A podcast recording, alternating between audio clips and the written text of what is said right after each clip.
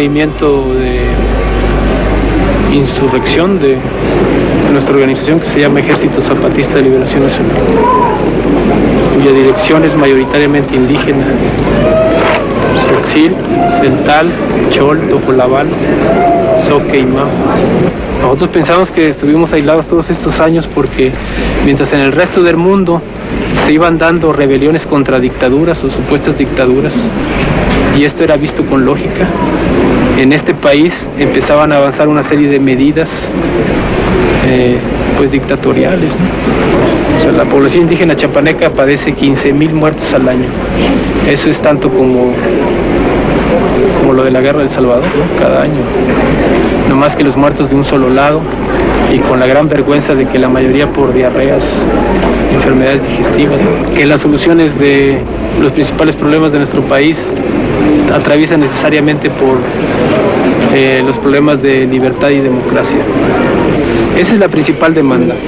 En base a eso, dicen los compañeros, se podría negociar eh, las otras demandas de vivienda, tierra, salud, educación, justicia, muchos problemas que sobre todo en el medio indígena son muy graves, pero sobre la demanda de libertad y democracia se está haciendo el llamado a toda la República Mexicana y a todos los sectores sociales que se alcen junto con nosotros, no necesariamente con las armas, sino con lo que puede cada uno según su, su medio en el que se desempeña. Mucha atención, esto es Radio Zapata, la voz oficial del Frente Suroriental del EZLN, Ejército Zapatista de Liberación Nacional. Compañeros, en estos momentos vamos a dar a conocer al pueblo de México la declarazione di guerra. Siamo il prodotto di 500 anni di lotte, prima contro la schiavitù, nella guerra di indipendenza contro la Spagna guidata dagli insurgentes, poi per evitare di essere assorbiti dall'espansionismo nordamericano, poi per promulgare la nostra Costituzione ed espellere l'impero francese dal nostro suolo. La esclavitud della guerra di indipendenza contra España, encabezada por los insurgentes, después por evitar ser absorbidos por el expansionismo norteamericano, luego por promulgar nuestra Constitución Costituzione e espulsare l'imperio francese da nostro suelo. Dopo dieci anni di preparazione e 500 d'attesa, il primo gennaio del 1994 le ZLN iniziò l'azione rivoluzionaria a guida indigena che continua ancora oggi in Chiapas.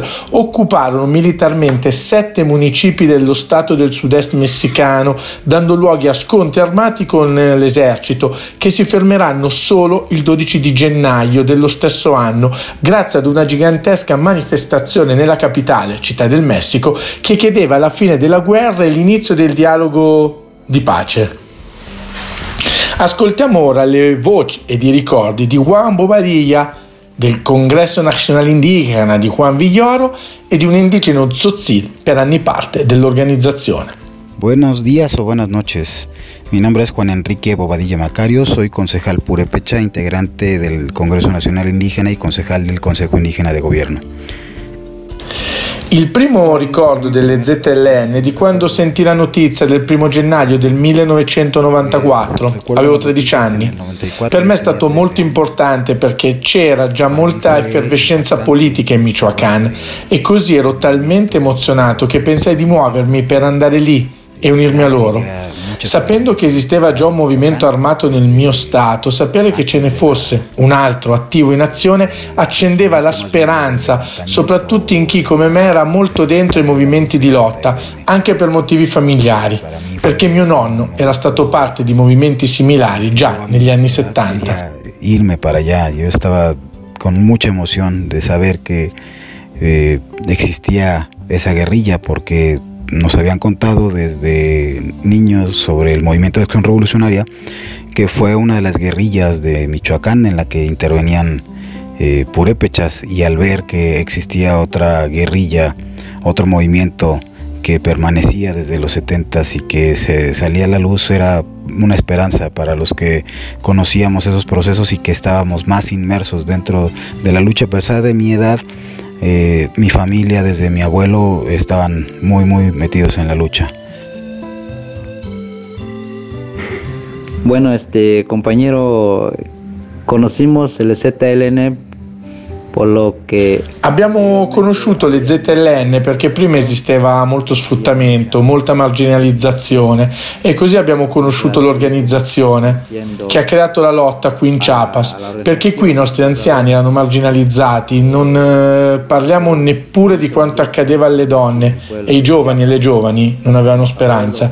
Così ci siamo avvicinati all'organizzazione, così abbiamo iniziato a vedere come ci si poteva organizzare e come si potevano organizzare le comunità Tenía un buen derecho de trabajo, entonces así empezamos a conocer eh, eh, la, organización, la, lucha. Entonces así empezamos a, ver de cómo se empezó a organizar los pueblos, entonces así empezamos a ver, ya este, se empezó a organizarse a la gente del pueblo de Chiapas.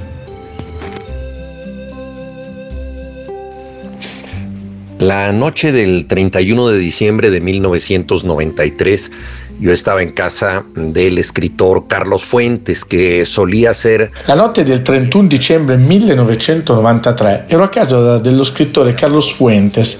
Era solito fare una festa di fine anno e si parlava come sempre dei grandi problemi del Messico e del trattato di libero commercio che sarebbe entrato in vigore il giorno successivo e che per molti e molte era l'illusione di entrare nel primo mondo e di entrare in un capitalismo di consumo che in qualche modo qualcuno pensava avrebbe dovuto portarci in un mondo privilegiato.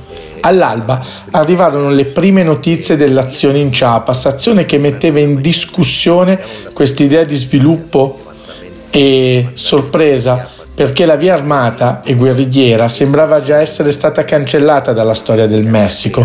La prima lettura era di una guerriglia di stampo ghevarista e quindi una guerriglia tradizionale marxista-leninista simile ad altre viste in Centro America, ma poi hanno iniziato ad articolare un discorso differente, avvicinandosi al mondo indigeno e alla loro cosmogonia e inaugurando un modo originale di fare politica. Eh, de corte guevarista, es decir, una eh, guerrilla tradicional latinoamericana, marxista, leninista o por lo menos parecida a los movimientos eh, que había habido en Centroamérica, principalmente en Nicaragua y en El Salvador. Esa fue la primera impresión y poco después ellos empezarían a articular un discurso diferente y asociarse más con el pensamiento indígena y con una forma muy original di hacer politica. Dopo il 12 gennaio inizieranno i dialoghi di pace richiesti dalla società civile e per alcuni mesi il conflitto, nonostante la militarizzazione crescente dello Stato del Chiapas, sembrerà essere meno intensa, fino al 9 febbraio del 1995, quando il governo messicano tentò, al termine di un incontro delle trattative, di catturare la comandanza e distrusse a sua volta l'Aguascalientes di Guadalupe Tepeyac e in una conferenza stampa dichiarò di aver scoperto chi era il subcomandante insurgente Marcos. Procediendo de acuerdo a sus atribuciones y competencias asignadas por Ministerio de Ley iniciando la averiguación previa 1126, diagonal D, diagonal 95, en donde la indiciada, en su declaración ministerial, manifestó que contrajo nupcias con el señor Jorge Javier Elorreaga, alias Vicente, dirigente del Ejército Zapatista de Liberación Nacional, y también identificando al subcomandante Marcos, como Rafael Sebastián Guillén Vicente, en otra época también alias Zacarías, y al señor Fernando Yáñez Muñoz, alias Raúl y Germán, como la persona que tenía como función recibir dinero, comprar armas para el Ejército Zapatista de Liberación Nacional y que ejerce todavía gran influencia en las decisiones del llamado Ejército Zapatista. La presente averiguación será consignada a la autoridad judicial competente el día de mañana por actos encaminados al terrorismo y los delitos que resulten. Se inició también la averiguación previa número 1125, diagonal D, diagonal 95. Gli accordi di San Andrés, come veniva chiamato il processo di pace, entrarono in crisi e nel 1996 si conclusero con un documento parziale, un documento degli accordi traditi dal governo, che continuava la guerra contro le ZLN e le comunità indigene, prima con l'azione militare e quindi con quella paramilitare. La data del 22 dicembre del 1997 e il massacro di Acteal aprono la stagione della violenza paramilitare e del fenomeno dello sfollamento comunitario. El crimen de Acteal, municipio de Chenaló, en la región de los Altos de Chiapas, fue parte de una guerra no declarada, pero organizada por el Consejo de Seguridad Pública Estatal, en el que participaban dependencias federales y estatales bajo una lógica militar. Ahí se decidían programas e inversiones de las zonas indígenas. La matanza fue consecuencia de la política oficial para castigar y desarticular a los indígenas de San Pedro Chenaló, que adoptaron el camino de la resistencia y la construcción de un autogobierno. El 22 de diciembre de 1997, un grupo de aproximadamente 60 paramilitares vestidos de negro dispararon con armas reservadas para uso exclusivo del ejército a un grupo de la Organización de la Sociedad Civil Pacifista Las Abejas, conformada por indígenas tzotziles, quienes se encontraban haciendo oración dentro de una ermita del poblado Acteal.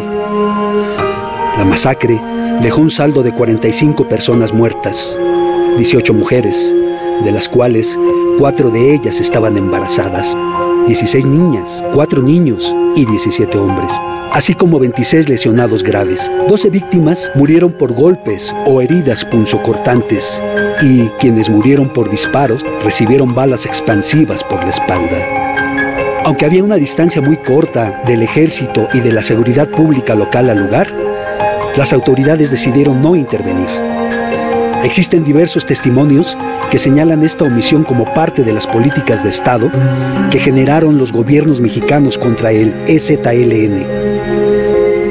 A más de 25 años de aquellos terribles acontecimientos, Acteal Nel 2001, aún espera con il cambio di governo, le ZLN lancia la marcia del colore della terra, uscendo dalla selva lacandona, attraverserà tutto il Messico per raggiungere la capitale e quindi parlare al congresso, sollecitando l'entrata in vigore degli accordi di San Andrés e chiedendo al nuovo governo di rompere con il passato.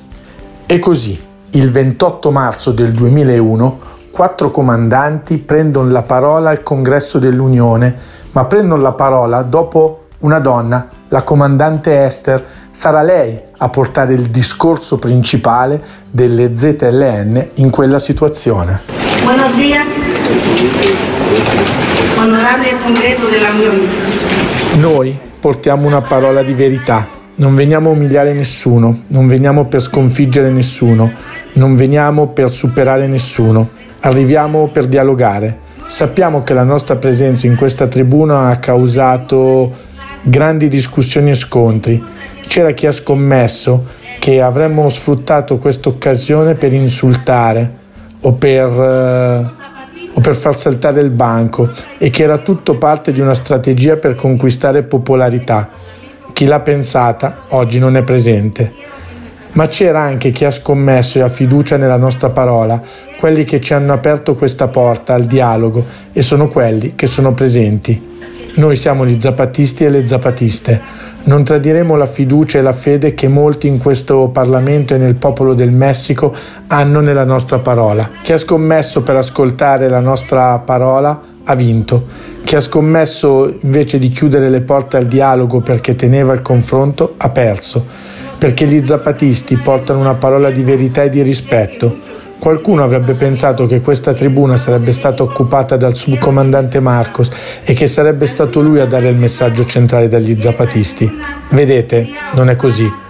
Il subcomandante insurgente Marcos è quello, un subcomandante. Siamo noi, i comandanti e le comandante, quelli che comandano in, quelli che comandano in comune, quelli che comandano obbedendo al nostro popolo. Un, sub- un subcomandante. Nosotros somos los comandantes, los que mandamos obedeciendo a nuestros pueblos. Il governo del PAN, guidato da Vicente Fox, promulgherà sì una legge, la Lei Cocopa, tradendo tutti gli aspetti degli accordi. Le ZLN così deciderà di entrare in un lungo silenzio che verrà rotto solo nell'estate del 2003 con l'annuncio della creazione dei caracoles, delle giunte di buon governo e della creazione dell'autonomia indigena. Un vero e proprio governo alternativo, un governo dal basso a quello nazionale, una forma di auto-organizzazione territoriale, politica e sociale. E così decide di celebrare in anticipo i primi dieci anni di rivoluzione. Questo secondo podcast sulla storia, de, podcast sulla storia delle ZLN si chiude con la voce dell'antropologa Margara Millan e del sociologo Raúl Romero. Eh, si bien es cierto que la caída del socialismo realmente existente parecía la clausura. La fine del socialismo reale aveva fatto credere che la via rivoluzionaria fosse terminata.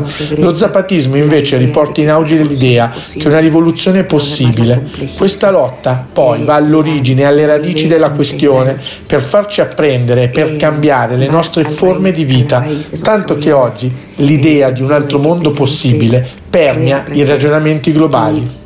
Eh, cambiar eh, nuestras formas de vida, esta idea de los otros mundos posibles, creo que hoy permea por mucho el pensamiento crítico global.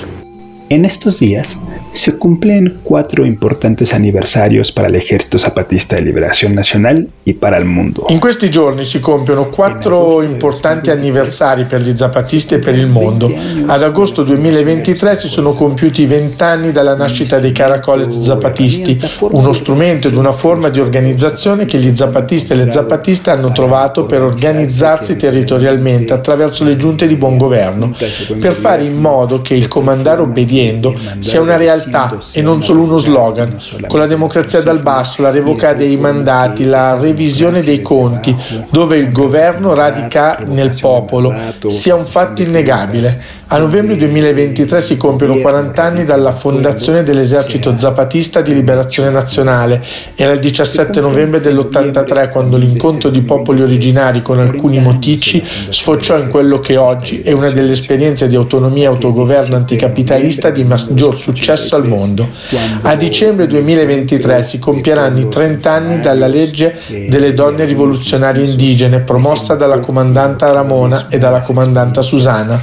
La legge, che come dicono gli zapatisti significa una ribellione dentro la ribellione, le donne indigene ribelli provocarono un cambiamento profondo nello zapatismo che ancora oggi vive queste ripercussioni. Il primo gennaio del 2024 si compieranno 30 anni dalla dichiarazione di guerra contro l'oblio.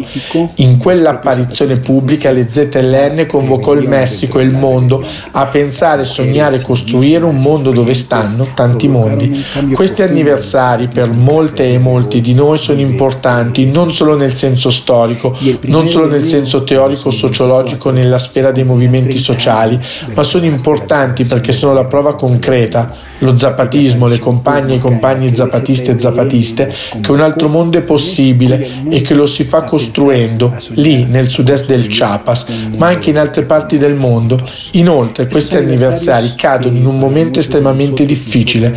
La situazione in Chiapas, come in tutto il Messico e in gran parte del mondo, è grave. I signori della guerra e del denaro armano le loro polizie, armano i loro gruppi armati, armano i loro gruppi paramilitari per fare la guerra contro i popoli che difendono difendono i territori, che difendono la vita, che resistono.